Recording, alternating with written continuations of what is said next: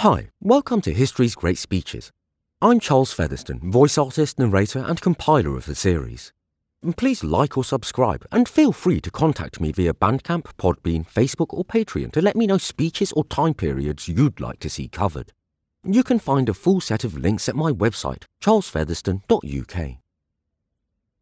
Cicero, on his consulship, 60 BCE. See how Almighty Jove, inflamed and bright, with heavenly fire fills the spacious void, and lights up heaven and earth with wondrous rays of his divine intelligence and mind, which pierces all the inmost sense of men and vivifies their souls held fast within the boundless caverns of eternal air. And would you know the high sublimest paths and ever revolving orbits of the stars, and in what constellations they abide? Stars which the Greeks erratic falsely call, for certain order and fixed laws direct their onward course. Then shall you learn that all is by divinest wisdom fitly ruled.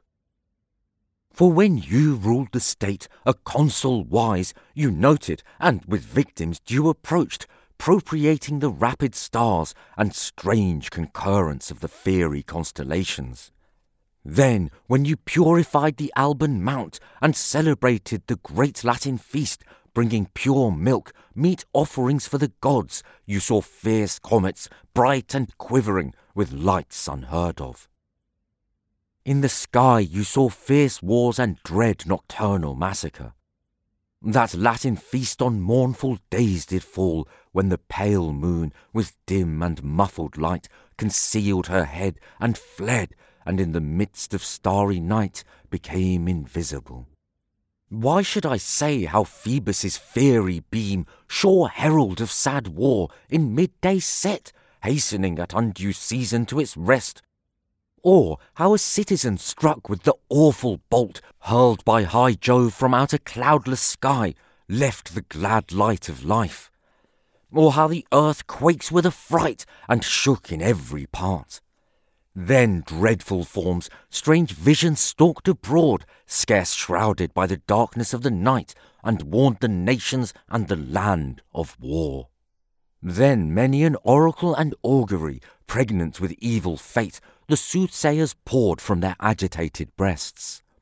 And even the Father of the gods filled heaven and earth with signs and tokens, sand presages sure of all the things which have befallen us since. So now the year when you are at the helm collects upon itself each omen dire, which when Torquatus with his colleague Cotta sat in the curule chairs, the Lydian seer of Tuscan blood breathed to affrighted Rome. For the great father of the gods, whose home is on Olympus's height, with glowing hand himself attacked his sacred shrines and temples, and hurled his darts against the Capitol. Then fell the bronzen statue, honoured long, of noble Natta, then fell down the laws graved on the sacred tablets, while the bolts spared not the images of the immortal gods. Here was that noble nurse of the Roman name, the Wolf of Mars, who from her kindly breast fed the immortal children of her God with the life giving dew of sweetest milk. Even her the lightning spared not. Down she fell, bearing the royal babes in her descent, leaving her footmarks on the pedestal. And who, unfolding records of old time, has found no words of sad prediction in the dark passages of Etruscan books?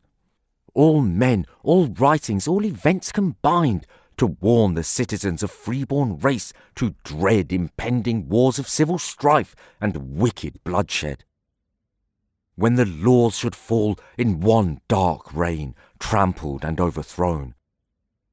Then men were warned to save their holy shrines, the statues of the gods, their city and lands from slaughter and destruction, and preserve their ancient customs unimpaired and free.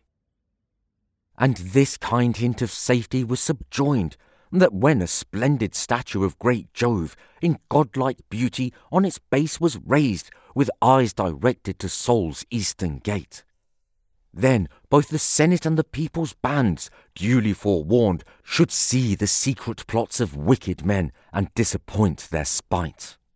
This statue, slowly formed and long delayed, at length by you, when consul, has been placed upon its holy pedestal. Tis now that the great sceptred Jupiter has graced his column on a well appointed hour and at the self-same moment factions' crimes were by the loyal Gauls revealed and shown to the astonished multitude and senate.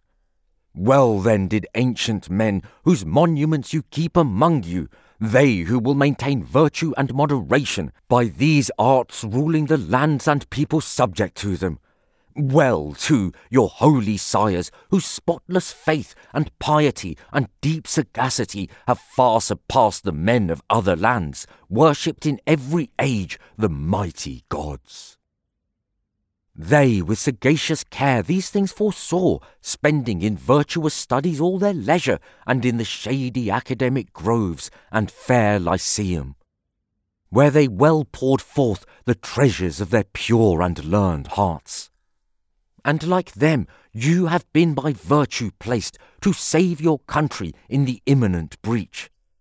Still with philosophy you soothe your cares, with prudent care dividing all your hours between the Muses and your country's claims.